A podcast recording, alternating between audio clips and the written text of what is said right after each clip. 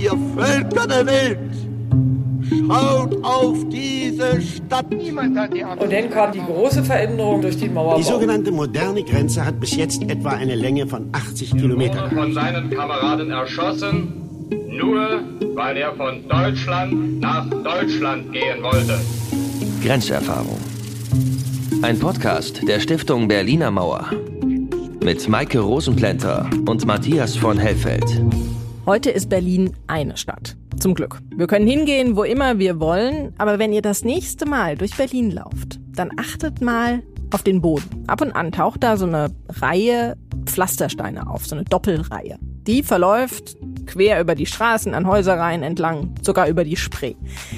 Das ist das, was von der Berliner Mauer übrig geblieben ist. Von ihrem Verlauf und von der Tatsache, dass sie West-Berlin zu einer Insel gemacht hat. Am 13. August 1961 wachten die Menschen in Ost- und West-Berlin auf und fanden sich in einer komplett neuen Situation. Quasi über Nacht waren die ersten Grenzanlagen durch Berlin aufgebaut worden. Es war der Versuch der DDR, die massenhafte Flucht von Menschen, vor allem von qualifizierten Menschen, in den Westen zu unterbinden. Ein Wille zur Selbstbehauptung sozusagen.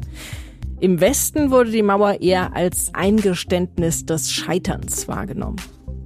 28 Jahre hat die Mauer die Stadt Berlin getrennt, aber nicht nur das. Die Sperranlagen haben ganz Deutschland und Europa getrennt, haben wir ja schon in der ersten Folge Grenzerfahrung, dem Podcast der Stiftung Berliner Mauer, besprochen. In dieser Folge nun geht es um den Bau der Mauer. Und mit dabei ist natürlich auch wieder unser Lieblingshistoriker Matthias von Hellfeld. Hi. Grüß dich. Matthias, sowas wie eine Mauer quer durch eine Stadt zu bauen, das braucht Vorbereitungszeit, nehme ich mal an. Wann ist die Entscheidung denn gefallen, im August 1961 diese Mauer zu bauen? Naja, da spielten natürlich mehrere Faktoren eine Rolle. Erstmal hat die Sowjetunion ganz früh eine Abriegelung der DDR positiv gesehen. 1952 zum Beispiel, da war es das Ziel der sowjetischen Außenpolitik, die NATO und damit den Westen zu schwächen und die eigene Position in Mitteleuropa natürlich zu stärken. Und als Ergebnis des Zweiten Weltkrieges gehörte dazu, die Anerkennung der DDR zu erreichen, und zwar durch die Bundesrepublik Deutschland, einen Friedensvertrag zu erreichen und eine freie Stadt West-Berlin zu etablieren, die man dann, weil sie ja in Brandenburg, also in der Ostzone gelegen ist, möglicherweise auch übernehmen konnte. Und die DDR wollte vor allem wirtschaftliche Unabhängigkeit, eine staatliche Anerkennung durch die Bundesrepublik Deutschland und die anderen westlichen Staaten. Die aber haben das immer abgelehnt. Es gab Gegenforderungen, nämlich gesamtdeutsche freie Wahlen und, das war ganz wichtig, die Bildung einer gemeinsamen, demokratisch legitimierten Regierung. Also, das waren entgegengesetzte Positionen, keine Einigung möglich. Also es war ja eine harte Ablehnung, die gekriegt haben. Wie hat die Sowjetunion darauf reagiert? Naja, das war mal so, mal so. 1958, da nähern wir uns ja auch schon dem Mauerbau, hat die Sowjetunion ein Ultimatum gestellt. Also entweder gibt es einen Friedensvertrag mit Gesamtdeutschland, also Bundesrepublik, Berlin und die DDR, oder wir machen einen Separatfrieden mit der DDR. Und damit bekäme dann die DDR die Kontrollrechte über die Verbindungswege nach Westdeutschland und damit ist West-Berlin endgültig sozusagen abgetrennt und es sollte dann eine freie Stadt werden. 1959, ein Jahr später, wird das noch einmal verschärft. Da gab es nämlich auf einmal ein neues gesamteuropäisches Sicherheitskonzept ohne die NATO. Die DDR würde in diesem Konzept die staatliche Souveränität bekommen und hätte dann auch die Kontrolle über alle Verkehrswege von und nach Berlin. Das wurde natürlich weiterhin vom Westen abgelehnt und irgendwann hat die UdSSR es einfach fallen gelassen und aufgehoben ohne weitere Konsequenzen. Auf der anderen Seite dieses Kalten Krieges stand vor allem die USA und bei denen hat es im November 1959 einen Umbruch gegeben. Da wurde nämlich gewählt. Und ins Amt kam der jüngste gewählte Präsident der Vereinigten Staaten, nämlich John F. Kennedy. Welche Auswirkungen hatte das? Also Chruschtschow hat sich gefreut, ganz ehrlich gesagt, weil er dachte, diesem politischen Nobody, diesem jungen Kerl, kann ich mal ordentlich zeigen, wo der Hammer hängt. Und deswegen wollte er auch mit dem unerfahrenen Kennedy sich möglichst schnell treffen. Das fand tatsächlich statt im Juni 1961 in Wien. Aber Kennedy blieb zum Erstaunen und zur Frustration von Chruschtschow hart und sagte, nein, wir werden nicht das tun, was du willst. Wir werden nicht von Europa verschwinden und wir werden auch West-Berlin nicht verlassen. Ganz im Gegenteil, wir stellen 3 Grundsätze auf. Die sind sozusagen die Eckpfeiler der amerikanischen Außen- und Europapolitik. Erstens, die westlichen Alliierten bleiben in West-Berlin präsent. Zweitens, sie haben alle 3 uneingeschränkte Zugangsrechte zu West-Berlin und Sie garantieren den Westberliner Bürgerinnen und Bürgern die Sicherheit. Aber damit war der Plan Chruschtschows, eine freie Stadt West-Berlin aufzubauen, gescheitert. So ist es. Und deswegen hat Walter Ulbricht, als er dann davon gehört hat, das war der starke Mann in der DDR damals, am 3. August 1961 Kontakt aufgenommen mit Chruschtschow und den anderen Staaten des Warschauer Paktes. Und da wurde dann beraten über die, Zitat, Sicherung der Westgrenze. Und am 5. August 1961 gab es von diesem Gremium das Okay, also das Okay des gesamten Ostblocks. Das war ein Staatsgeheimnis und es wurde geheim gehalten und niemand hat es herausgefunden. Wow, dann hatten die ja echt nicht viel Zeit, das Ganze zu planen. Ist denn wirklich vorher nichts bekannt geworden? Ja, es gibt Kritik daran, dass es nicht bekannt geworden ist, aber der Bundesdeutsche Nachrichtendienst, der BND, der bemühte sich natürlich, Informationen herauszubekommen und der kabelte am 9. August 1961, Ulbricht bemühe sich offenbar, die Einwilligung Moskaus zu wirksamen Sperrmaßnahmen zu bekommen. Aber genaueres wusste der Westdeutsche Geheimdienst nicht. Und einen Tag vor dem Mauerbau berichtete dann der BND über eine Konferenz von SED-Parteisekretären, also der Sozialistischen Einheitspartei Deutschlands, dass der Ostsektor von Berlin abgeriegelt werden müsse und dass diese Abriegelung unmittelbar bevorstand. Und da kann man nur sagen, das stimmte ja auch. Und das bedeutete dann für 28 Jahre Lebensgefahr, wenn man versucht hat, die Grenze unerlaubt zu überschreiten. Grenzerfahrung. Und wie die Menschen in und um Berlin diesen Bau der Grenzanlage durch Berlin erlebt haben, das hat meine Kollegin Esther Körfgen für uns zusammengestellt. An der Grenze ist was los. Mit diesen Worten weckt der Nachrichtenredakteur des RIAS den Reporter Erich Nieswand in der Nacht zum 13. August. Der fährt gleich los zur Sektorengrenze. Seit etwa 1 Uhr heute Nacht rattern die Pressluftbohrer und bohren einen Graben quer durch die Ebertstraße hier am Brandenburger Tor. Der Graben ist etwa 1,5 Meter tief und 1,5 Meter breit. Rollen an Stacheldraht werden herbeigeschafft und lose ausgelegt, Zäune errichtet. An allen Grenzübergangsstraßen dasselbe Bild. Verrosteter Stacheldraht, der sich quer über die Straße spannt. Und dahinter Posten von etwa 4, zum Teil auch 5 kriegsmäßig ausgerüsteten Volkspolizisten mit umgehängtem Stahlhelm, geschulterten Gewehren mit aufgepflanzten Bajonetten. Bewaffnete Einheiten riegeln die Grenze innerhalb Berlins ab. Volkspolizei, Grenzpolizei, Kampfgruppen aus Arbeitern. Einheiten des ostdeutschen Militärs nehmen hinter der Grenze Aufstellung. Die sowjetischen Truppen in der DDR sind in Alarmbereitschaft. Die ersten Berliner finden sich ein, auf beiden Seiten der Grenze. Mein Eindruck ist, dass es ein Zeichen der Schwäche ist von Seiten des Ostens und dass man nun unbedingt durch den Stacheldraht den letzten davon abhalten will, aus der Zone bzw. aus Berlin die Flucht zu ergreifen. Erst im Laufe des Tages wird den Berlinern bewusst, dass ihre Stadt gerade endgültig in 2 Teile geteilt wird. Familien, Paare und Freunde werden getrennt, die manchmal nur wenige Straßen entfernt wohnen. Tausende von Angestellten können nicht zu ihrer Arbeitsstelle im anderen Teil der Stadt. Die Züge der U- und S-Bahn in Ostberlin müssen an der Grenze umkehren. Die Straßenbahnlinien sind gekappt. Wolderstraße, letzter Bahnhof im Westsektor. Der Zug hält nicht im Ostsektor. Das war langsam, fährt er, ja. Fährt aber durch, ohne zu halten. Ich komme von Neukölln und bin durchweggefahren bis hierher. Das ist traurig. Mein Junge ist in der Zone momentan. Hoffentlich kommt er wieder zurück. Der ist bei meinen Eltern mit Genehmigung. Ich hoffe eher, dass er wiederkommt. Die Menschen eilen zur Sektorengrenze, im Osten wie im Westen, schauen ungläubig den Arbeiten zu. Immer wieder kommt es zu Protesten. Hören Sie diese Pfiffe. Auf der Ebertstraße, auf der östlichen Seite, marschiert soeben eine Einheit im Gänsemarsch der sowjetnationalen Armee in grünen Uniformen, bewaffnet mit Maschinenpistolen. Etwa 8000 Menschen stehen hinter einer Absperrung. Wer im Osten das Radio einschaltet, bekommt Anweisungen zu hören.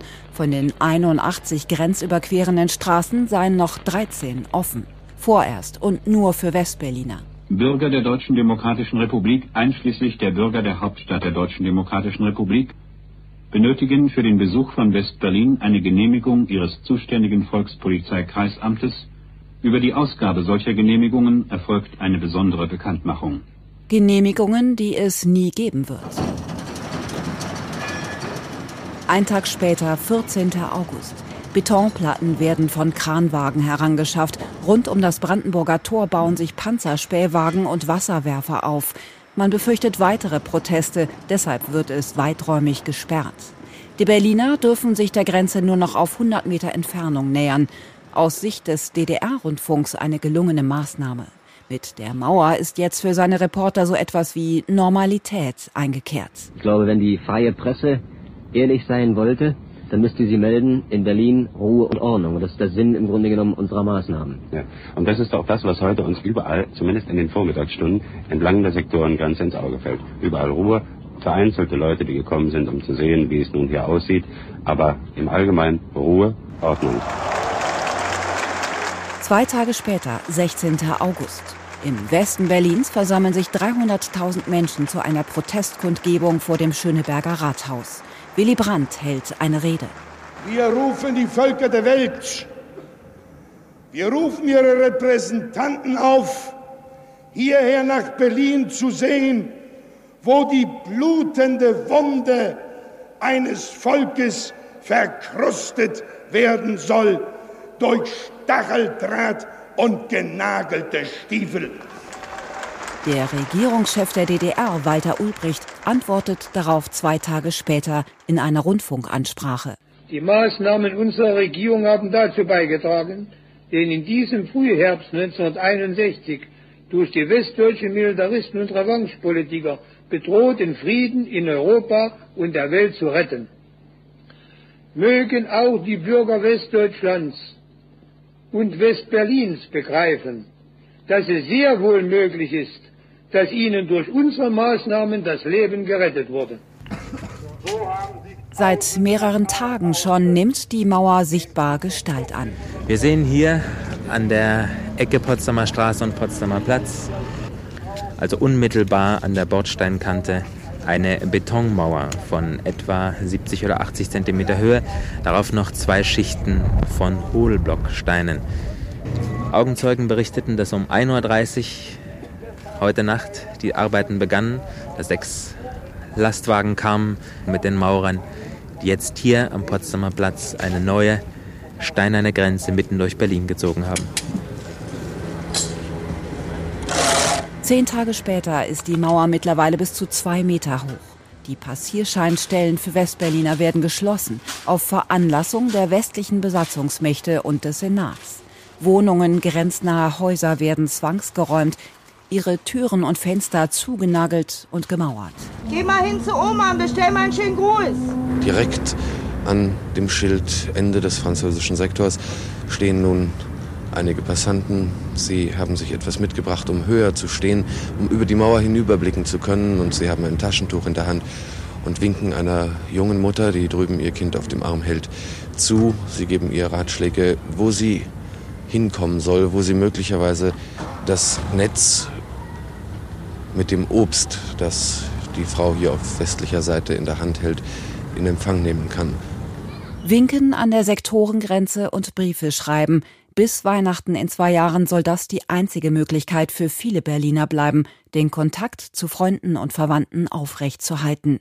Bis zum großen Passierscheinabkommen, das endlose Warteschlangen und Formalitäten mit sich bringt. Aber eben auch das ersehnte Wiedersehen mit den Liebsten. Esther Körfgen war das, mit Stimmen von Menschen aus Berlin und Umgebung zum Mauerbau und der Stimmung, die in der Zeit geherrscht hat. Und da ist sie dann also plötzlich, diese deutlich sichtbare Grenze zwischen Ost und West, die in der Folgezeit zu einer massiven Mauer ausgebaut wurde. Schwer zu sagen, wie man selbst auf sowas reagieren würde. Wie die Menschen östlich und westlich der Mauer reagiert haben, das kann uns Susanne Muhle von der Stiftung Berliner Mauer sagen. Hallo, Frau Muhle. Hallo, guten Tag. Wie sahen denn die Reaktionen auf den Bau der Mauer bei den Westalliierten aus? Die Westalliierten protestierten zwar scharf gegen die Verletzung des Vier-Mächte-Status von Berlin, aber sie ergriffen keine Gegenmaßnahmen. Und damit hatte die Berliner Bevölkerung nicht gerechnet. Und auch die DDR und die Sowjetunion waren sich da gar nicht so sicher. Man sieht das sozusagen an den Vorkehrungen, die die DDR und die Sowjetunion im getroffen hatten. Sie hatten rund um Berlin Verbände der NVA zusammengezogen, also der Nationalen Volksarmee der DDR.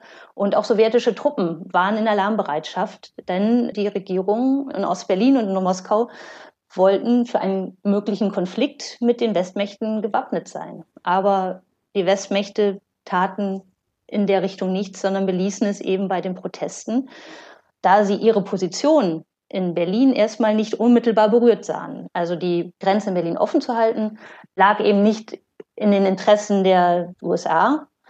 Und sie wollten halt eben auch keine militärische Auseinandersetzung oder gar einen Krieg mit der Sowjetunion riskieren. Und deswegen hielten sich die Westmächte zurück.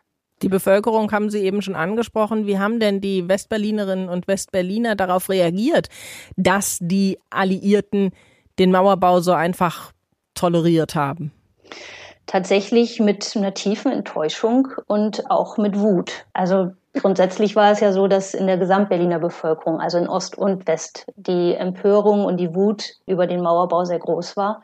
Und die richtete sich eben nicht nur gegen die DDR, gegen die dortigen Machthaber, sondern eben auch gegen die Westmächte und das passive Verhalten. Also dass die Mächte diesen Mauerbau einfach tolerierten, das erschütterte das Vertrauen in die westlichen Schutzmächte schon sehr in West-Berlin.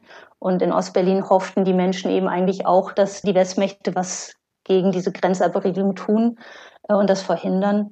Und so richteten sich eben die Proteste, vor allem in West-Berlin. In Ost-Berlin wurden Proteste sehr schnell unterbunden, aber die Proteste in West-Berlin richteten sich eben dementsprechend gegen die Westalliierten auch.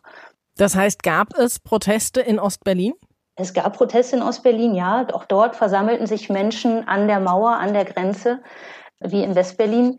Viele kamen natürlich aus Neugier. Sie wollten sehen, was passiert, was da vor sich geht. Aber es kamen auch viele, um ihrem Unmut Luft zu machen. Aber im Unterschied zu West-Berlin wurden die Menschen in Ost-Berlin sehr schnell vertrieben von der Grenze. Sie wurden auseinandergetrieben.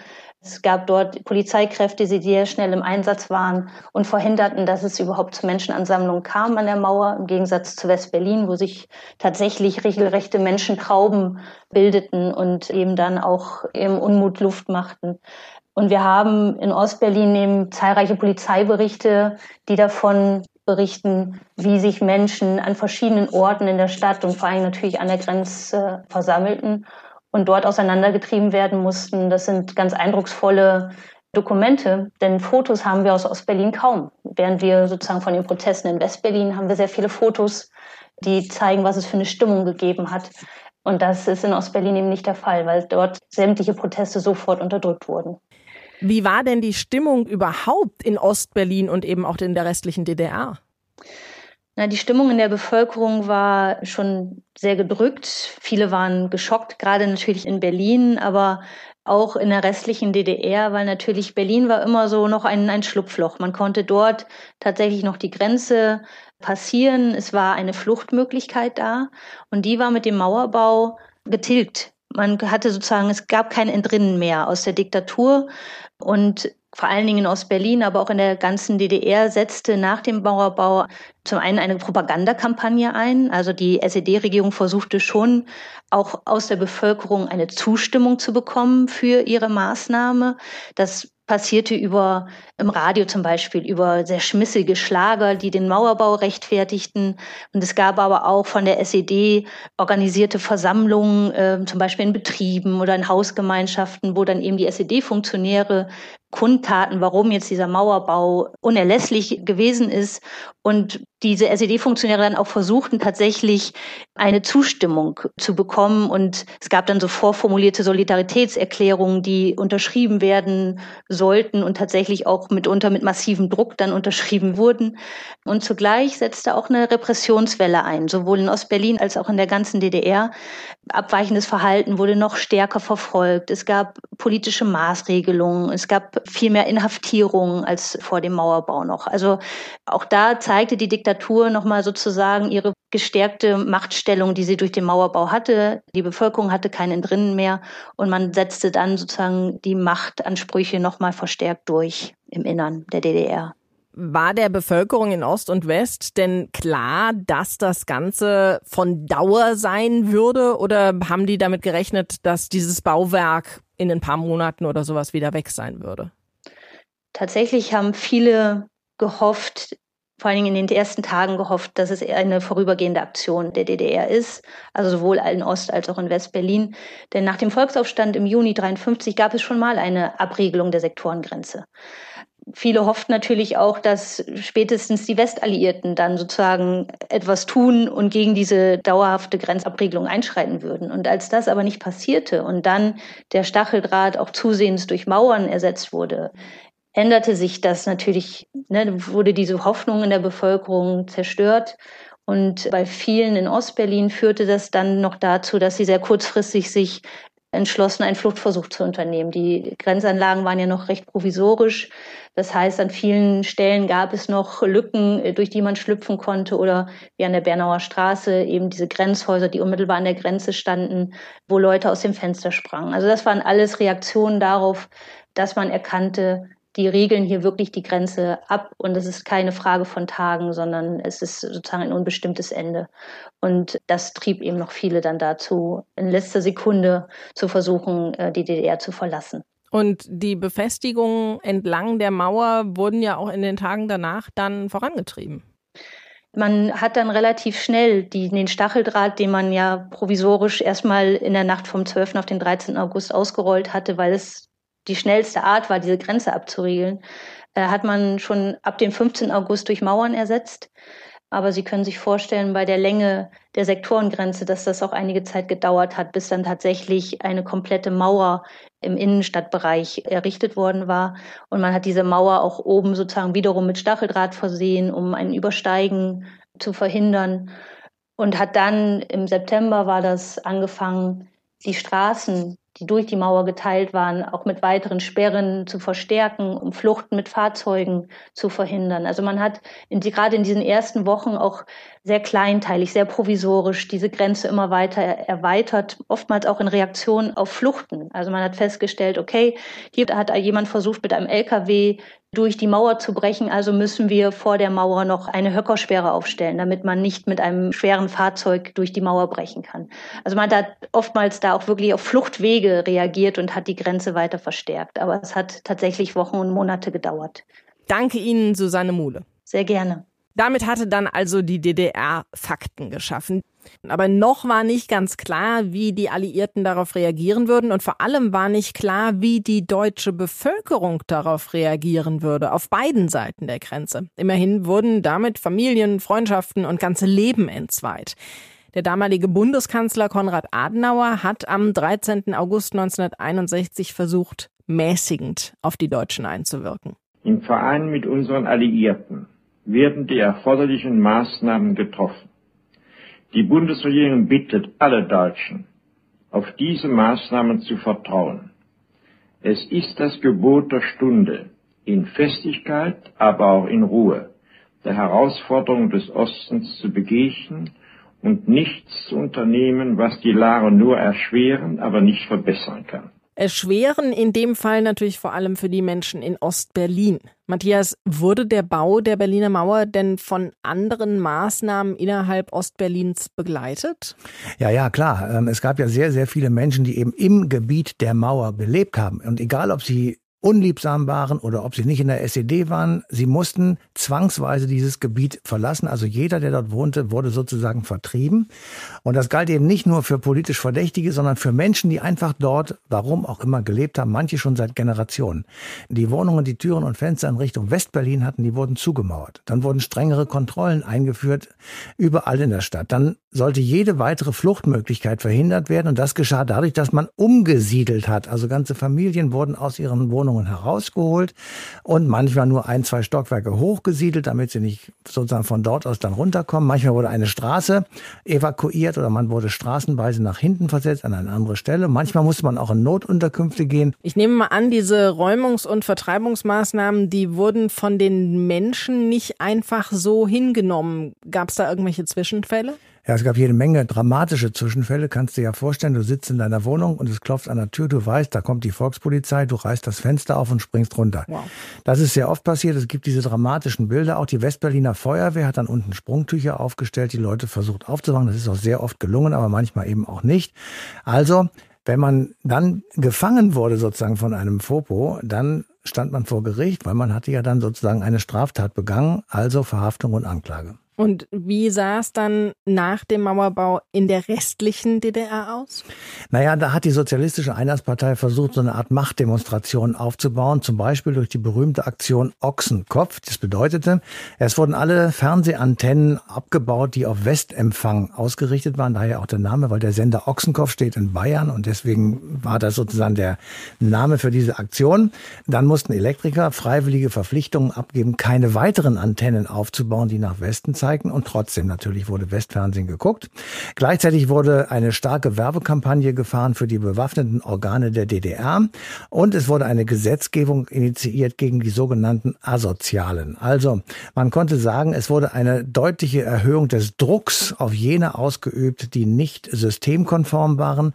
Es gab Gewaltexzesse und mehr und länger arbeiten für weniger Geld. Das war eine Ansage, die dann auch gemacht wurde. Ansonsten wurden Menschenansammlungen von Hundertschaften der Volkspolizei aufgelöst. Und außerdem mussten die Menschen sozusagen erzwungenermaßen Solidaritätsbekundungen abgeben.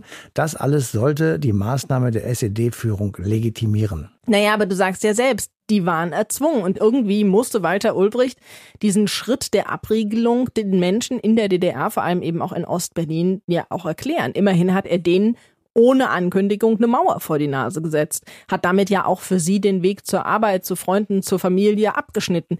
Wie hat er denn den Bau der Mauer erklärt? Also das klingt für unsere heutigen Ohren wirklich sehr, sehr erstaunlich. Also die Mauer hat er zum Beispiel erklärt und die Umsiedlung vor allem, dass es eine menschliche Geste sei, die Umgesiedelten sozusagen wegzuholen von den Westberliner Lautsprecherwagen, die also entlang der Mauer auf Westberliner Seite fuhren und entsprechend sie angeblich malträtiert haben. Aber die DDR-Führung bemühte sich in den folgenden Tagen schon, die eigene Bevölkerung aufzuklären und von dem Sinn dieser ganzen Aktion zu überzeugen, aber eben auch den Menschen in der Bundesrepublik eine Erklärung abzuliefern. Und das hat sich dann in einer Rundfunk- und Fernsehansprache von Walter Ulbricht am 18. August 1961, also 5 Tage nach der Abriegelung Berlins, so angehört. Die Arbeiter und mit ihnen alle ehrlichen Werktätigen der Deutschen Demokratischen Republik atmen erleichtert auf. Das Treiben der Westberliner und Bonner Menschenhändler und Revanchepolitiker hatten alle satt. Mit wachsendem Zorn hatten sie zugesehen, wie sie von dem militaristischen Gesindel für dumm gehalten und bestohlen wurden. Unsere Geduld wurde von den Bonner Militaristen für Schwäche angesehen. Ein peinlicher Irrtum, wie sich inzwischen erwiesen hat. Die deutschen Militaristen verschärften ihre Diversionstätigkeit gegen die Deutsche Demokratische Republik als Vorbereitung einer Aggression. Sie organisierten mit allen ihnen zur Verfügung stehenden Mitteln den Menschenhandel und die Diversion. Sie scheuten selbst vor den abscheulichsten Verbrechen gegen die Menschlichkeit nicht zurück, um ihr Ziel zu erreichen, die DDR zu unterminieren und sturmreif zu machen. Uns sind die Pläne der Bonner Regierung bekannt. Sie liefen darauf hinaus, durch eine auf die Spitze getriebene Störtätigkeit solche Bedingungen zu schaffen, um nach den westdeutschen Wahlen mit dem offenen Angriff gegen die Deutsche Demokratische Republik, dem Bürgerkrieg und offenen militärischen Provokationen beginnen zu können. Gerhard Selter von der Stiftung Berliner Mauer kann uns etwas zu den Reaktionen auf diese Ansprache und auf den Mauerbau insgesamt sagen. Hallo, Herr Selter. Grüß Gott, Frau Rosenplänter. Wie wurden denn diese Argumente Ulbrichts aufgenommen? Nur sehr wenige in der DDR und fast niemand außerhalb der SED hat geglaubt, dass die Mauer dazu dienen sollte, feindliches Militär daran zu hindern, die SED zu überfallen. Das hörte sich schon damals genauso albern und unglaubwürdig an, wie es heute immer noch klingt. Und die von der SED ins Feld geführte Parallelität von Grenzzwischenfällen, welche die Nazis vor dem Überfall auf Polen inszeniert hatten. Und das haben die wirklich sehr stark gemacht. Ne? Und den offenen Grenzen in Berlin war einfach auch viel zu weit hergeholt, als dass sie hätte bei einer breiteren Schicht verfangen können. Was etwas besser funktioniert hat, war die SED-Propaganda gegen die Grenzgänger. Also gegen Leute, die im Osten lebten, aber in Westberlin arbeiteten. Und die dadurch, weil sie Umtausch hatten, bessere Löhne hatten und so weiter und einen Teil eben Westgeld gekriegt hat und dadurch einen wesentlich höheren Lebensstandard sich leisten konnten als Leute mit vergleichbaren Jobs in der DDR. In dieser Frage konnte die SED an das Gerechtigkeitsempfinden der DDR-Bürger zum Teil ganz erfolgreich anknüpfen. Das heißt, diese Geschichte von der Friedenssicherung gegen den westlichen Imperialismus, das hat nicht so richtig funktioniert? Sie müssen sich ja vorstellen, schon dem liegt ja so ein bisschen zugrunde eine Verteufelung des Westens. Und schon das konnte gar nicht funktionieren bei einer Bevölkerung, die in der Mehrheit westliche Medien konsumiert hat. Also RIAS gehört hat damals, die für Zeitung, Theater und Kino gern nach West-Berlin gefahren sind. Da verfängt es einfach nicht, dass man sagt, der Westen ist grundsätzlich schlecht. Was schon eher Widerhall fand, war die parallel dazu aufgebaute Drohkulisse der SED. Nachdem Ulbricht am 18. August im Radio und im Fernsehen angekündigt hatte, mit den Resten des Frontstadtsumpfes, so hat er das genannt, in der DDR. Und damit waren so pro-westliche Einstellungen gemeint. Damit waren die Leute gemeint, die im Westen gearbeitet oder studiert hatten. Mit diesen Resten gründlich aufzuräumen. Nach dem Mauerbau war aber dann ja klar, die DDR und eben auch die Sowjetunion im Hintergrund haben offensichtlich keine Intention mehr, West-Berlin und mehr von Westdeutschland einnehmen zu wollen. Ging ja auch gar nicht mehr, weil war ja eine Grenze da. Hat das den Frieden stabiler oder sicherer gemacht? Nicht die Mauer hat den Frieden sicherer gemacht, sondern der Rückzug der Sowjetunion und der SED von den Positionen, die sie vorher gehabt haben. Das ist natürlich etwas. Also zu sagen, die Westmächte müssen aus Berlin verschwinden, die Transitwege müssen verschwinden und wir wollen irgendwie einen Zugriff auf diese sogenannte freie Stadt Berlin haben. Von den Positionen haben sie sich nach dem Mauerbau langsam verabschiedet und das hat tatsächlich den Frieden etwas sicherer gemacht. Und was tatsächlich geschehen ist auf der internationalen Ebene, ist, dass Berlin aufhörte, ein Hotspot des Kalten Krieges zu sein. Seit 1945 waren alle Konflikte um die politische Ordnung im Nachkriegsdeutschland, auch zum Teil um europäische Konflikte, auch um und in Berlin ausgetragen worden. Durch die Mauer kam das zu einem Ende. Durch sie war, auch weil die Grenzen tatsächlich jetzt klarer definiert waren, der Konflikt um Berlin weitgehend ruhig gestellt. Kennedy und Adenauer mussten nach dem Mauerbau nicht mehr morgens, wenn sie ins Büro kamen, als erstes fragen, und wie sieht's in Berlin aus? Das hörte einfach auf. 1953 hatte es ja in der DDR einen großen Volksaufstand gegeben. Da haben wir ja auch in Folge 1 schon ein bisschen drüber gesprochen. Warum ist es dann 1961 zum Mauerbau nicht zu einem solchen Aufstand in der DDR gekommen? Es gab durchaus spontane Proteste. Sowohl an der Grenze als auch zum Beispiel an den Umsteigebahnhöfen, wo man am Tag vorher noch nach West-Berlin fahren konnte, also in Berlin und im Berliner Umland, und wo die Züge jetzt nicht mehr nach West-Berlin fuhren. Und es gab sogar vereinzelte kleine Streiks. Das war keine große Streikbewegung, aber man merkt den Unmut, der durch die DDR ging. Die SED war auf diese Form von Protest extrem gut vorbereitet. Sie hatte an den neuralgischen Punkten, also zum Beispiel an den Bahnhöfen, Agitationskommandos eingesetzt. Es gab Greiftrupps der Staatssicherheit, die die Leute, die am lautesten waren, mitgenommen haben. Und an den Stellen, wo an der Mauer größere Proteste stattfanden, da rückten dann eben Schnellkommandos der Volkspolizei an und haben diese Zusammenrottungen aufgelöst, zum Teil mehrfach am Tag. Wichtiger war allerdings, dass die SED schon ab Montag, also am Tag nach der Grenzschließung, in Betrieben und Wohngebieten Versammlungen durchführt. Also das müssen Sie sich wirklich vorstellen. Sie kommen morgens in Betrieben, das ist in Cottbus, das ist in Schwerin, das ist in Ostberlin. Und das Erste ist, dass es eine Versammlung gibt, in der Sie teilnehmen müssen. Und da wird Ihnen das mit der Friedenssicherung erzählt und diese Geschichte mit dem Frontstadtsumpf und dass damit jetzt Schluss gemacht sei. Und dann werden die Menschen in diesen Versammlungen aufgefordert, diesem Mauerbau ausdrücklich zuzustimmen. Also die sollten Solidaritätserklärungen unterzeichnen. Und das war mit einem erheblichen Druck verbunden. Außerdem setzte mit dem Mauerbau eine deutliche Repressionswelle ein. Also Protestierende wurden verhaftet. Die Zahl der strafrechtlichen Verurteilungen, Gerichtsurteile aus politischen Gründen nahm deutlich zu. Und es war auch begleitet von einer Welle von Straßengewalt. Die FDJ, also die staatliche Jugendorganisation, hat Ordnungsgruppen gebildet. Und die hatten die Anweisungen, Leute, die über Chruschtschow oder über Ulbricht blöde Bemerkungen machten oder die sich kritisch äußern zum Mauerbau, erst zu verprügeln und dann der Volkspolizei zu übergeben. Also man sieht, das ist so eine Welle, wo die Gewalt auch wirklich in die Öffentlichkeit auf die Straßen getragen wird. Und das geht so bis in den Spätherbst hinein. Und das ist so eine Situation, wo Opposition, die ja sowieso nicht organisiert sein konnte in einer Diktatur, sich extrem schlecht formieren kann und wo klar war, die Initiative liegt jetzt bei der SED und nicht bei denen, die unzufrieden sind. Also war der Mauerbau aus Sicht der SED, aus Sicht der Staatsführung der DDR ein Erfolg? Das ist ein bisschen ambivalent. Die SED bekam nicht, was sie eigentlich gewollt hatte. Also der Rückzug der Westalliierten aus Berlin, die Aufhebung der Transitstrecken, auch der Luftkorridore und einen irgendwie noch nicht klar definierten Zugriff auf West-Berlin. Das haben sie nicht bekommen.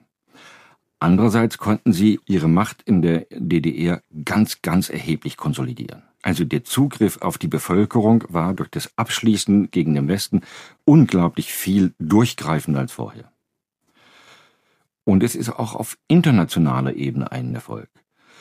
Die SED hat mit dem Mauerbau den Westen gezwungen, ihre Ostpolitik zu überdenken. Dieser Standpunkt, der in den 50er Jahren eingenommen worden war, dass man sagt, die DDR gibt es einfach gar nicht. Nichtanerkennung. Und alle Leute, die in der DDR wohnen, werden vertreten durch die Bundesregierung. Das ist ein Standpunkt, der ins Wanken gerät. Und ohne den Mauerbau hätte wahrscheinlich die Politik der Annäherung, die mit dem Namen von Willy Brandt verbunden ist, die hätte es wohl nicht gegeben und vor allen Dingen hätte sich auch in der Bevölkerung der Bundesrepublik wohl nicht so viel Zuspruch erfahren. Also man kann sagen, vom Mauerbau führt ein Weg zum gemeinsamen Einzug von Bundesrepublik und DDR in die UNO 1973. Und damit hatte die SED, die ja auch durch ihre Souveränitätsdefizite, wo das ja ein Motiv gewesen war für den Mauerbau, an diesem Punkt hatte sie ganz erheblich gewonnen. Also mittelfristig hat sie die staatliche Anerkennung, die internationale staatliche Anerkennung der DDR damit durchsetzen können.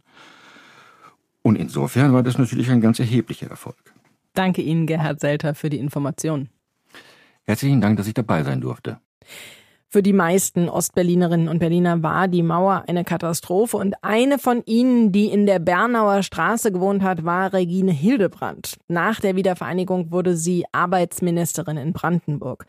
Regine Hildebrandt hat also direkt an der Sektorengrenze gewohnt und einen ziemlich ungewöhnlichen Alltag in den Jahren vor dem Mauerbau erlebt. Die Straße war Westen, geguckt haben wir im Westen. Dann kam also dieses Einkaufen, dieses Leben zwischen zwei Welten, muss ich vielleicht noch kurz beschreiben.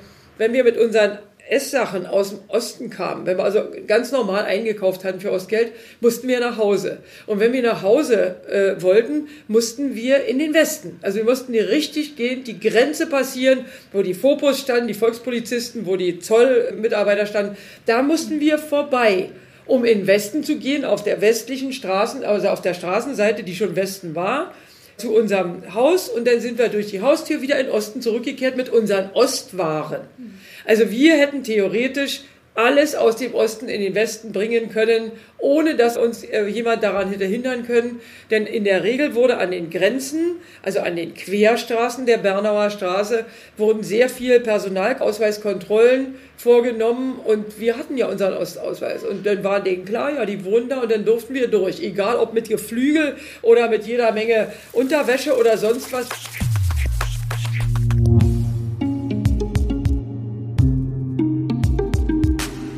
Nach Hause war für Frau Hildebrandt also die Bernauer Straße mitten in Berlin, und diese Grenze im Stadtgebiet Berlin, die war etwa 40 Kilometer lang. Markus Dichmann und Matthias von Hellfeld haben euch ja schon in der ersten Folge Grenzerfahrung erzählt, dass Berlin in 4 Sektoren aufgeteilt war. Und die Bernauer Straße, die lag an der alten Bezirksgrenze zwischen Wedding im französischen Sektor und Mitte, das zum sowjetischen Sektor gehörte. Und da verlief also die Grenze wirklich direkt an den Häusern. Heißt, die Menschen haben einen Schritt aus dem Haus rausgemacht und waren nicht nur in einem anderen Stadtteil, sondern in einem komplett anderen politischen System. Nach dem 13. August 1961 ging das natürlich nicht mehr. Heute ist die Bernauer Straße wieder ganz normal begeh- und befahrbar, aber ein Teil von ihr ist eine Art urbane Landschaftsgedenkstätte. Und da ist unsere Reporterin Grit Eggerichs, die im Hintergrund schon die Treppen zum Aussichtspunkt hochgeht. Zusammen mit dem Direktor der Stiftung Berliner Mauer, Axel Klausmeier, schaut sie sich für uns die Situation von oben an. Oh ja, jetzt wird es aber doch ein bisschen windig hier oben. Jetzt sind wir ganz oben angekommen. Und wir gucken jetzt auf diesen Streifen, der nur knapp 1,5 Kilometer lang ist. Und wenn wir jetzt mal ganz gerade ausgucken, dann können wir in einen Mauerabschnitt reingucken, der so anderswo überhaupt nicht mehr erhalten ist, oder? Ja, das ist hier in der Gedenkstätte Berliner Mauer, ist der letzte Rest Berliner Mauer, der in seiner ganzen Tiefenstaffelung erhalten ist. Das ist der einzige Ort in Berlin. Und damit ist im Grunde auch schon angesprochen, dass der Begriff Mauer ja eigentlich falsch ist. Und wenn man sich das hier in der Bernauer Straße anschaut, kann man eben sehen, dass dieses tief gestaffelte Sperrsystem mit erstmal einem fast unsichtbaren sogenannten Vorfeldsicherungszaun beginnt. Sehr unauffällig hier. Das ist so ein Maschendrahtzaun, der so ganz weit hinten... Genau, das ist ein einfacher Maschendrahtzaun, der sogar noch von einer Hecke sozusagen versteckt wird. Und dann kommt die erste Mauer. Und diese erste, also immer von Osten jetzt gesehen, dann kommt die erste Mauer. Das ist die sogenannte Hinterlandsicherungsmauer. Und dann kommen Pfosten des Elektrosignalzauns mit Niederspannung. Und also sowas, was man um Schafe herum normalerweise spannt? So in etwa, ja. Also jedenfalls, wenn man in dem, da war Spannung natürlich drauf und in dem Moment, wo man das berührte, löste es sofort ein Signal im nächstgelegenen Wachturm aus. Ja, und dann haben wir hier noch ein ganz breites Stück zwischen der Hinterlandmauer und der Mauer, wie man sie vom Westen her auch immer schon sehen konnte, mit dieser Rolle obendrauf. Genau, das ist die Grenzmauer 75, weil die 1975 entwickelt wurde. Aber zwischen dieser Hinterlandmauer und der Grenzmauer befinden sich eben auch noch Lampen der Lichttrasse. Es ist dieser Wachturm da, es ist ein Kolonnenweg da, also der Weg, der Patrouillenweg, auf dem die Grenzsoldaten sich bewegt haben. Und dann haben wir ein ganz wichtiges Element, nämlich diese sehr breite Sandfläche. Und diese Sandfläche wurde zu Mauerzeiten immer gehakt, damit man eben sehen konnte, wenn dort Fußabdrücke von Flüchtlingen waren. Das ist ein Riesenaufwand und es klingt auch so, als habe man wirklich ständig diese Anlage perfektioniert und natürlich auch gepflegt. Also wenn Sie sagen, das musste gehakt werden. Aber wie sah das hier aus, als begonnen wurde, sehr improvisiert die Sektorengrenze abzusperren im August 1961? Das ist ja hier eine besondere Situation, die Bernauer Straße. Hier standen ja Häuser, wo jetzt eine grüne, weite Fläche ist, entlang der Bernauer Straße auf der Ostseite. Und eben der Rest von dieser Grenzbefestigung standen ja Häuser. Wie sah das aus an diesem 13. August und in den Folgetagen hier? Ja, also erst einmal, die Menschen waren entsetzt, fassungslos, hilflos, als die Straßen mit Stacheldraht abgesperrt waren. Das war die erste Maßnahme. Das Problem in der Bernauer Straße für die Grenzpolizei war aber, dass die Häuser auf der Kante, auf der Sektorengrenze standen. Die Häuser auf der Südseite der Straße gehörten zum Osten, zur DDR, zu Ostberlin, und der Fußgängerweg davor war im Westen, im französischen Sektor. Und die Menschen, die auf der Südseite wohnten, waren nun gewissermaßen in ihren Häusern gefangen, mussten Hinterausgänge benutzen, das aber nur kurze Zeit, weil dann im Laufe des August und Septembers die Häuser geräumt wurden, die Menschen zwangsausgesiedelt wurden, jedenfalls die, denen nicht in letzter Sekunde noch die Flucht gelungen ist. Denn das sind die Bilder der Bernauer Straße, die bekannt sind. Die Menschen flüchten, springen aus ihren Häusern, aus ihren Wohnungen, mitunter aus dem 4. Stock. Ja, und dann wurden im Laufe der 60er Jahre die Häuser schrittweise abgerissen zum Ausbau der sogenannten modernen Grenze. Also das ist eins der schmalsten Stücke hier zwischen Hinterlandmauer und der Mauer Richtung Westen. Wie breit ist denn das? Ich kann das gar nicht so gut schätzen. Ehrlich gesagt, ich weiß es auch nicht genau, aber es sind ungefähr 30 Meter. Wenn man sich das mal überlegt, dass heute ja Berlin-Mitte eins der teuersten Pflaster ist und hier so eine 30-Meter-Schneise einfach reinzuschlagen, die Häuser alle wegzuhauen, das ist eigentlich heute undenkbar. Also ökonomisch schon irgendwie ein totaler Irrsinn.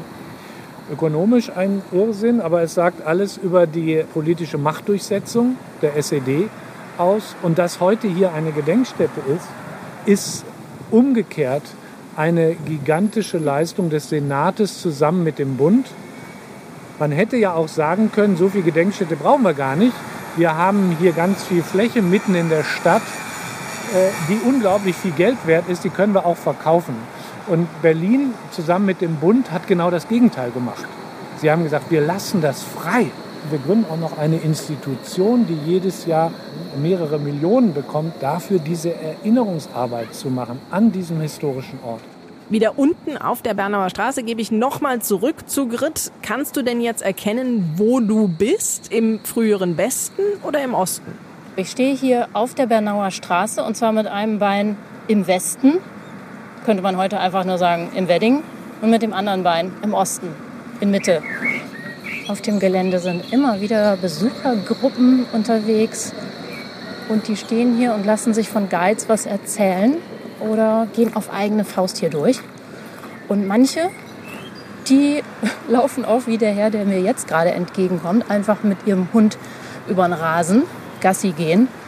Und den Herrn in Shorts und kariertem Hemd, den spreche ich jetzt mal an.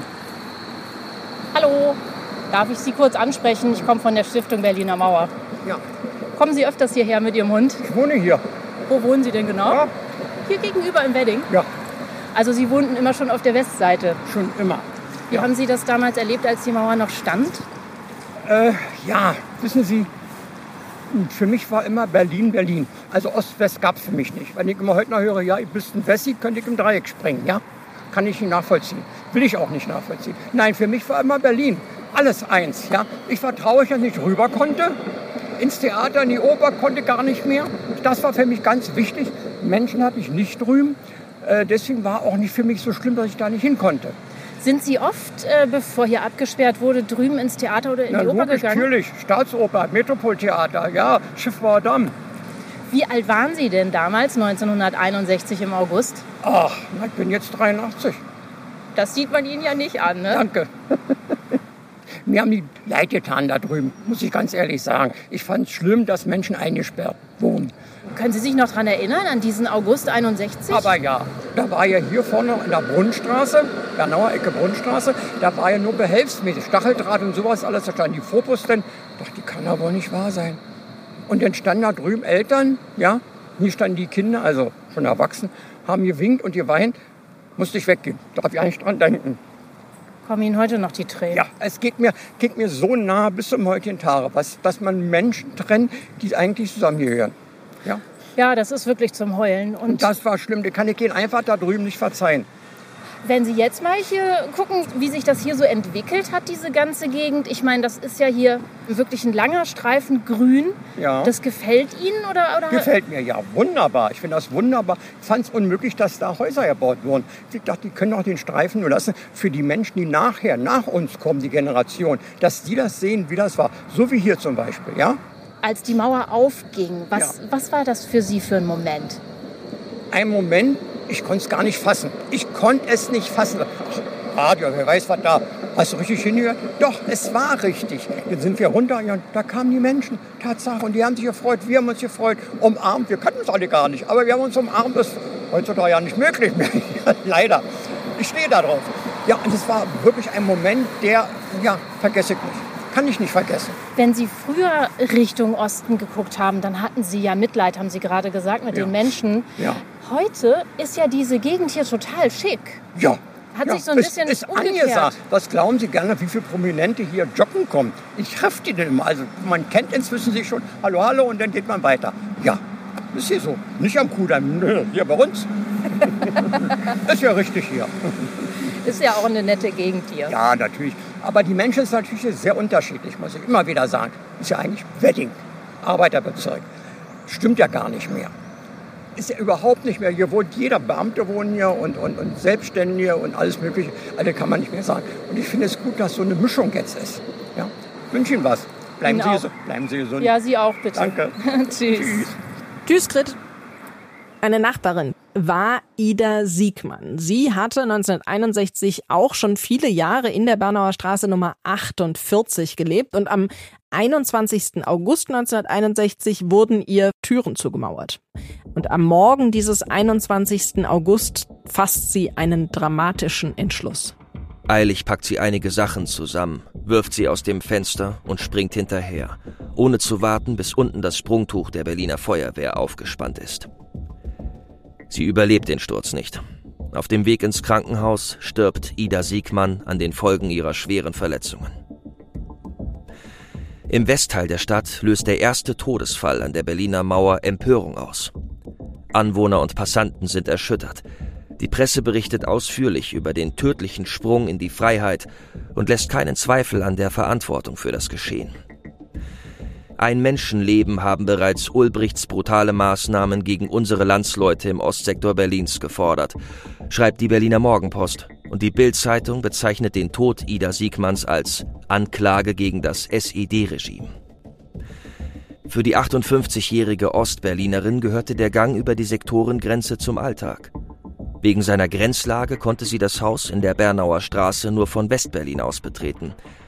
Ihre Schwester wohnte nur wenige Häuserblocks entfernt, im Westteil der Stadt. Um sie zu besuchen, musste sie die Sektorengrenze ebenfalls passieren. Als am 13. August 1961 die innerstädtische Grenze in Berlin abgeriegelt wurde, war die alleinstehende Frau wie Hunderttausende von Berlinern von einem Tag auf den anderen von Verwandten und Bekannten im anderen Teil der Stadt abgeschnitten. Die Lage spitzt sich nach Abriegelung Ostberlins immer mehr zu. Seit dem 18. August werden Eingangstüren, die auf den Westberliner Gehweg führen, zugenagelt oder vermauert und stattdessen neue Zugänge über die Höfe geschaffen. In Hausfluren und auf Treppenabsätzen kontrollieren Angehörige von Betriebskampfgruppen und Polizeieinheiten jeden, der ein Haus oder eine Wohnung betreten will. Unter den Bewohnern lösen diese Maßnahmen große Ängste aus. In ihrer Not springen viele von ihnen aus dem Fenster oder seilen sich ab, um in den Westen zu entkommen. Unten auf dem Gehweg versucht die Westberliner Feuerwehr, die Flüchtlinge mit Sprungtüchern aufzufangen und so vor Verletzungen zu bewahren. Am 21. August musste auch Ida Siegmann erleben, wie die Tür ihres Hauses verbarrikadiert wird. Voller Angst und Panik springt sie ihren Habseligkeiten hinterher in den Tod. Beim Aufprall zieht sie sich schwerste Verletzungen zu, die sie nicht überlebt. Sie wird am 29. August auf dem städtischen Friedhof an der Weddinger Seestraße unter großer Anteilnahme der Westberliner Bevölkerung beigesetzt. Ida Siegmanns Sarg ist in den Farben Westberlins mit roten Rosen und weißen Nelken geschmückt. Einen Monat später hat das Bezirksamt Wedding an dieser Stelle ein Denkmal für Ida Siegmann errichten lassen. Matthias, es gibt Diskussionen darüber, wann der Bau der Mauer und den Sperranlagen abgeschlossen war, beziehungsweise ob er das tatsächlich jemals war. Aber Fakt ist, in den folgenden Monaten und Jahren wurde immer weiter an der Mauer und den Sperranlagen herumgebaut, bis das Ganze schließlich ein monströses Bauwerk wurde. Wie wurde die Mauer denn im Westen wahrgenommen? Naja, also in der politischen Rhetorik der westdeutschen Parteien versuchten alle zu beruhigen. Kanzler Adenauer sprach von Maßnahmen der westlichen Alliierten und bat um Vertrauen. Bürgermeister Willy Brandt, der am 16. August 1961 mehr als 300.000 Menschen an das Schöneberger Rathaus versammelt hat, richtete einen Appell an die Grenzsoldaten der DDR. Zeigt menschliches Verhalten, wo immer es möglich ist, und vor allem schießt nicht auf eure eigenen Landsleute. Das waren tatsächlich nur in Anführungsstrichen Appelle, aber es gab eben auch warnende und dringende Bitten. So schrieb Willy Brandt einen Brief an den amerikanischen Präsidenten John F. Kennedy. Darin beklagte er die Untätigkeit und die reine Defensive, die eben auch zu einer Vertrauenskrise zu den Westmächten führen könnte. Und er warnte, dass, Zitat, Untätigkeit und reine Defensive zu einem übersteigerten Selbstbewusstsein des Ostberliner Regimes führen könnte, das heute bereits in seinen Zeitungen mit dem Erfolg seiner militärischen Machtdemonstration prahlt. Und schließlich trieb Brandt die Sorge um, dass Berlin tatsächlich abgeschnitten werden könnte. Die Stadt würde dann, Zitat, einem Ghetto gleichen, das nicht nur seine Funktion als Zufluchtsort der Freiheit und als Symbol der Hoffnung auf Wiedervereinigung verloren hat, sondern das auch von einem freien Teil Deutschlands abgeschnitten wäre. Dann könnten wir statt der Fluchtbewegung nach Berlin den Beginn einer Flucht aus Berlin erleben. Aber allen war wirklich klar, egal welche Position sie eingenommen haben, militärisch war nichts zu machen, denn die Mauer und die Absperranlagen standen auf DDR-Gebiet.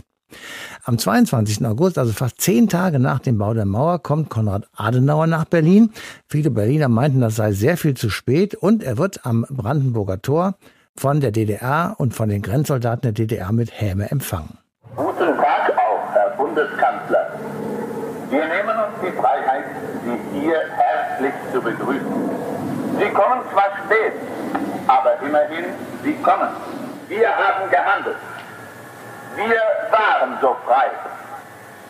In diesem Sinne eine gute Heimreise, Herr Adenauer. Sowas kann ja eigentlich nie Normalität werden, so eine Mauer und solche Helme, die einem dann auch begegnet. Aber das Leben der Menschen in Berlin auf beiden Seiten musste ja irgendwie weitergehen. Wurde die Mauer dann irgendwann zumindest Teil der Realität? Naja, kann ich dich jetzt fragen, was soll man machen? Da steht diese Mauer und du bist ein armes Menschlein, rechts oder links davon, und nimmst sie einfach zur Kenntnis. Sie wird dann natürlich für dich sofort zur Realität. Es verändert auch sofort dein Leben. Es verändert sofort deine Perspektive auf dein Leben und auf die Situation, in der du lebst. Und es verändert auch das Verhältnis zu SED und DDR-Staat, das jetzt aus der Sicht der Ostdeutschen. In der Bundesrepublik ist das so ein kleines bisschen anders. Wut und Empörung kann man finden bei denen, die Verbindungen hatten nach, in Anführungsstrichen, drüben. Es wurden sofort Hilfsaktionen gestartet, es wurden Päckchen geschickt, das war die ganze Zeit über so. Aber es gab eben auch bald eine sogenannte Normalität. Man muss halt mit dieser Mauer irgendwie umgehen. Es war dann also tatsächlich irgendwann Normalität, dass Deutschland im Ganzen geteilt war, und auch die Teilung Berlins im Besonderen war halt so. Das heißt aber nicht, dass es irgendwann vergessen wurde. Bespreche ich mit dem ehemaligen Offizier und Militärhistoriker Winfried Heinemann. Hallo, Herr Heinemann. Ja, schönen guten Tag. Berlin stand ja bis zum Schluss unter dem Schutz aller 4 alliierten Mächte in Ost und West dann jeweils. Hat das dazu geführt, dass die deutsche Teilung nie komplett oder vollständig war? Ja, in gewisser Weise kann man das so sagen. Es gibt halt durchgängig alliierte Rechte für ganz Deutschland und damit eben auch für ganz Berlin. Und das hat sich zuletzt dann gezeigt im Einigungsprozess 1990. Damit gab es eigentlich immer ein Deutschland als Ganzes, auch wenn das nicht konkret Realität wurde. Andererseits bedeutet das aber auch, dass Deutschland eingebunden war in das, was Wilfrid Loth 1980 die Teilung der Welt genannt hat. Es gab eine Teilung Europas und damit gab es auch eine Teilung Deutschlands und eine Teilung Berlins. Die ist letztlich eine Funktion dieses internationalen bipolaren Konflikts. Dieser Status als letztlich besetztes Land unter 4-Mächte-Kontrolle bedeutet zugleich den Grund für die Teilung und den Grund für die Fortexistenz eines ganzen Deutschlands.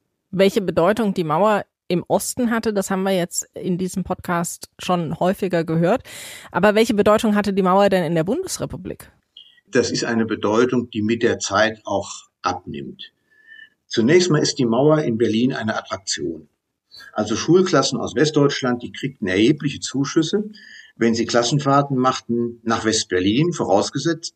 Sie machten dann in Berlin auch das in Teilen vorgeschriebene politische Bildungsprogramm, und dazu gehörte immer auch der Besuch an der Mauer.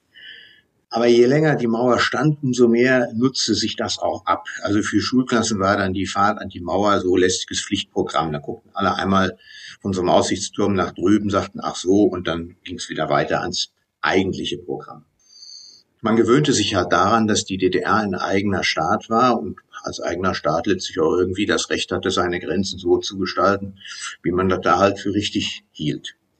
Das ist eigentlich auch so gewesen, dass viele Westdeutsche, und ich nehme mich da auch nicht aus, viele Westdeutsche im Sommer 1989 und im Herbst dann überrascht gewesen sind, wie real die Vorstellung von einem ganzen Deutschland bei den Menschen der ehemaligen DDR gewesen ist. Die Mauer wurde ja in verschiedenen Phasen aufgebaut bzw. ausgebaut und weitergebaut. Es wurde noch Grenzanlagen eingerichtet und so weiter. Wie wurden denn diese verschiedenen Stufen des Ausbaus der Grenzanlagen wahrgenommen? Es gibt die eigentliche Berliner Mauer, das sind so 44 Kilometer, die Ostberlin von Westberlin trennt. Davon unterscheiden muss man die sogenannte Umlandgrenze. Das sind so rund 110 Kilometer zwischen West-Berlin und dem heutigen Land Brandenburg. Da wird die Grenze schon ab 1952 befestigt. Und davon muss man nochmal trennen, die innerdeutsche Grenze, also von der Ostsee zur Tschechoslowakei.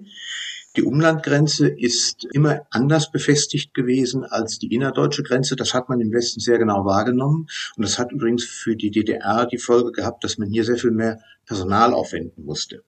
Man hat im Westen schon wahrgenommen, dass die DDR ihre Grenzanlagen immer weiter perfektioniert hat. Aber man hat das auch ohne große Aufregung wahrgenommen. Die DDR hat versucht, ihre Grenzanlagen so zu perfektionieren, dass kaum noch ein Flüchtling bis an die Grenze herankam, um auch diese Art Schießereien zu vermeiden.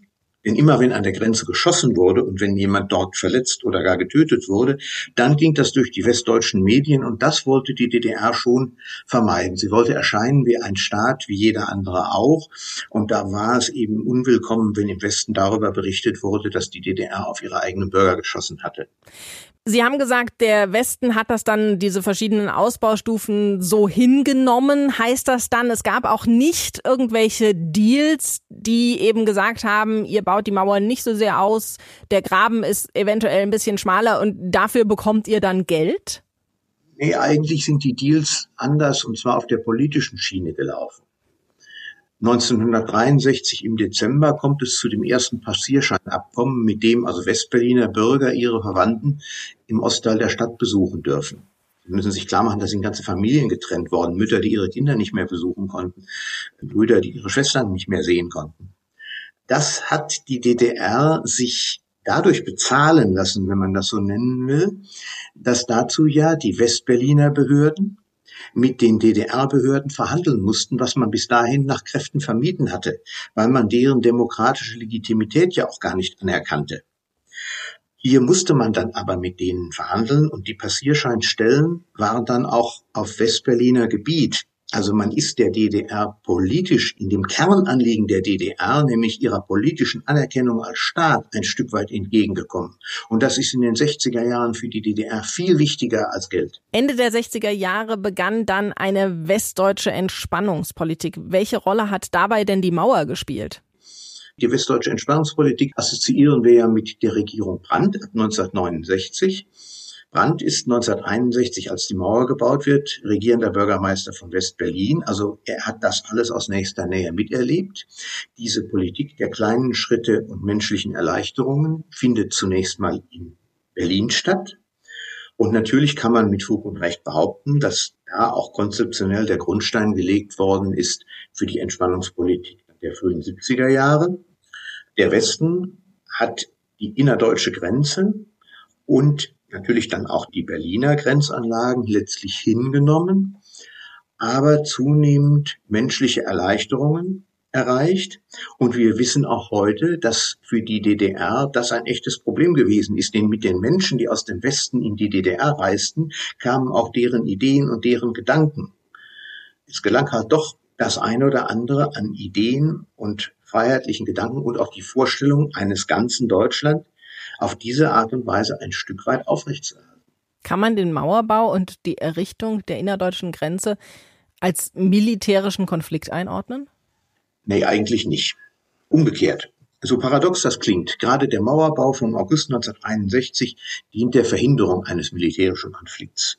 Sie müssen den sehen im Kontext der zweiten Berlin-Krise, die beginnt 1958 damit, dass die Sowjetunion, Chruschtschow, ankündigt, man werde mit der DDR einen Friedensvertrag schließen, der dann der DDR auch die Kontrolle über die Zugangswege nach West-Berlin einräumt. Das hätte bedeutet, dass die Westalliierten nicht mehr nach Berlin gekommen wären. Die Westalliierten haben daraufhin mit militärischen Planungen angefangen. Wenn die Sowjets und die DDR das so umgesetzt hätten, wie Chruschtschow das 1958 angekündigt hat, dann wäre es zum Krieg gekommen. Der Mauerbau bedeutet, dass die Sowjetunion und die DDR es eben nicht darauf ankommen lassen. Letztlich hat sich mit der Mauer die DDR ja selber eingemauert. Und damit ist auch die expansive Phase der sowjetischen Deutschlandpolitik, wie sie seit 1945 stattgefunden hat, an ein Ende gekommen. Das ist, wenn man so will, eine Niederlage für die DDR. So paradox das klingt, weil es nämlich letztlich die Anerkennung ist, dass die drei Westmächte in Berlin bleiben werden. Das haben kluge Beobachter im Westen, also vor allem in der Kennedy-Regierung, so auch wahrgenommen, wo in Deutschland die Erschütterung über die Teilung der Stadt im Vordergrund stand, hat man in Washington gesagt, na, also eine Mauer durch Berlin ist uns allemal lieber als ein Nuklearkrieg. Also das ist so gesehen die Verhinderung der militärischen Auseinandersetzung. Sagt Winfried Heinemann, danke Ihnen dafür. Ja, danke auch, Frau Rosenplänter.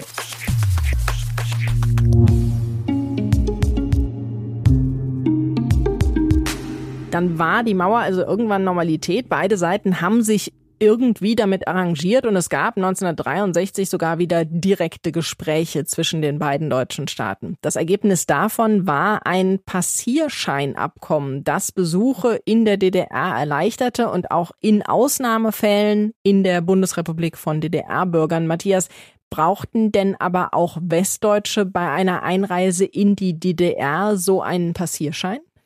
Naja, sie brauchten vor allem einen Grund, in die DDR zu fahren. Also meistens natürlich Familienbesuche oder möglicherweise auch berufliche Dinge. Manchmal gab es auch eine Einladung. Dann konnte man mit dem Auto, mit dem Zug nach Ostberlin oder in die DDR einreisen, beispielsweise über Helmstedt. Ich hatte mal das Vergnügen, fand das ziemlich unangenehm, weil dort ein Panzer mit einem auf das einreisende Auto gerichteten Panzerrohr stand. Das war zwar einer, der verrostet war und aus dem Zweiten Weltkrieg kam, aber immerhin. Man musste Schikane fahren, Tempo 10, Schlangenlinien, bis man also zum nächsten Kontrollpunkt kam. Dort wurde penibel das Auto auf den Kopf gestellt.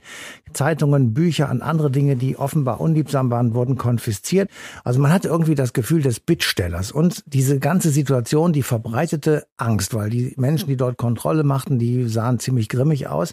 Und man hatte zumindest ein sehr starkes Unsicherheitsgefühl und man war einem nicht wohl in seiner Haut. Grenzerfahrung. Normalität also ja, aber trotzdem eine große Veränderung in den Leben der Menschen, die in Ost- und Westberlin und natürlich auch in dem Rest der DDR gelebt haben. Annett Gröschner ist Historikerin und Schriftstellerin und schreibt gerade ein Buch über das Leben mit der Mauer. Hallo, Frau Gröschner. Hallo. Wie hat sich das Leben mit der Mauer für die Menschen in Ostberlin denn verändert? Na, es war dann nach dem 13. August eigentlich nicht mehr möglich, noch auf die andere Seite zu kommen für Menschen aus Ostberlin.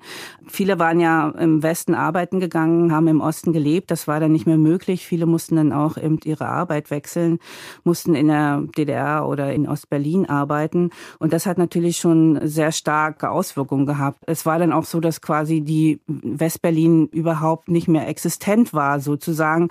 Und für viele der Nachgeborenen, die also erst nach 61 geboren worden sind, war es eben auch völlig unbekannt. Also es gab einen Stadtplan, wo quasi Westberlin gar nicht mehr drauf war. Man konnte also überhaupt nicht sehen, wie dieses Westberlin aussah. Und das hat natürlich dazu geführt, dass man eben in dieser ostdeutschen Realität lebte und vieles nicht mehr wusste. Und das hat sich dann natürlich erst 1989 wieder verändert. Das heißt, der Bau der Mauer hatte nicht nur Auswirkungen auf die Menschen in Ostberlin, sondern eben auch im Hinterland, sage ich mal, der DDR? Ja, natürlich. Es war ja immer die Frage, hat man Westverwandtschaft oder nicht? Das hatte schon Auswirkungen auch auf den beruflichen Lebensweg. Also wer Westverwandtschaft hatte und auch noch Kontakte hatte, konnte halt bestimmte Berufe nicht machen oder konnte bestimmte Karrieren nicht machen. Und das war natürlich immer auch etwas, wo viele dann auch die Verbindungen zur Westverwandtschaft gekappt haben. Die Westberliner durften oder die Westdeutschen durften ja erst 1963 wieder nach Ostberlin einreisen. Also es gab dann auch nicht mehr so viel Kontakte auch in den Westen und es gab halt Züge, in die man nicht einsteigen durfte, weil sie nur für Transitreisende waren. Natürlich, was eben die stärkste Auswirkung war, wenn man jetzt wirklich so im Hinterland wohnte und nie nach Berlin kam, dann sah man die Mauer auch nicht und kannte sie nicht. Aber es hatte natürlich immer auch wirtschaftliche Auswirkungen, weil so eine Mauer mit all diesen technischen Gerätschaften, den vielen Menschen, die dort quasi die Mauer bewachten, hat wahnsinnig viel Geld gekostet. Und dieses Geld war natürlich für andere Sachen nicht da, was dazu führte, dass sich der Staat auch immer mehr verschuldete. Und das hatte natürlich auch Auswirkungen auf den Alltag. Aber wenn man diese Kontakte in den Westen jetzt nicht kappen wollte, wenn man irgendwie Kontakte halten wollte zu Freunden und Verwandten und in der Nähe der Mauer gelebt hat, dann hätte es doch theoretisch die Möglichkeit gegeben, irgendwo hochzuklettern auf einen Hügel oder irgendwas und zumindest mal rüber zu winken oder so. Gab es solche kleinen individuellen Missachtungen der Mauer?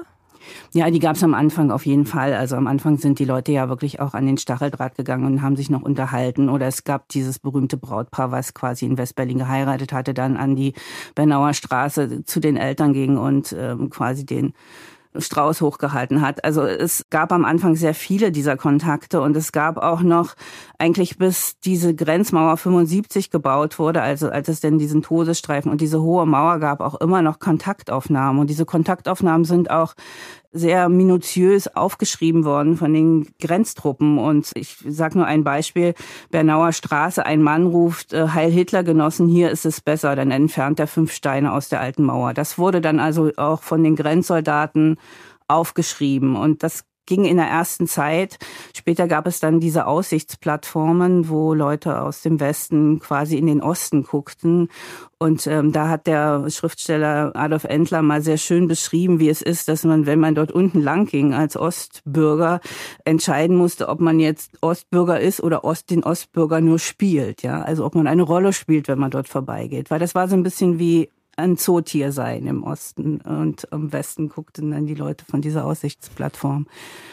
Da gab es dann auch immer noch Transparente, die gezeigt wurden. Aber es wurde quasi von Jahrzehnt zu Jahrzehnt oder Jahr zu Jahr auch schwieriger, direkten Kontakt aufzunehmen. Mit welchen Folgen mussten die Menschen im Osten denn rechnen, wenn sie die Mauer kritisiert haben?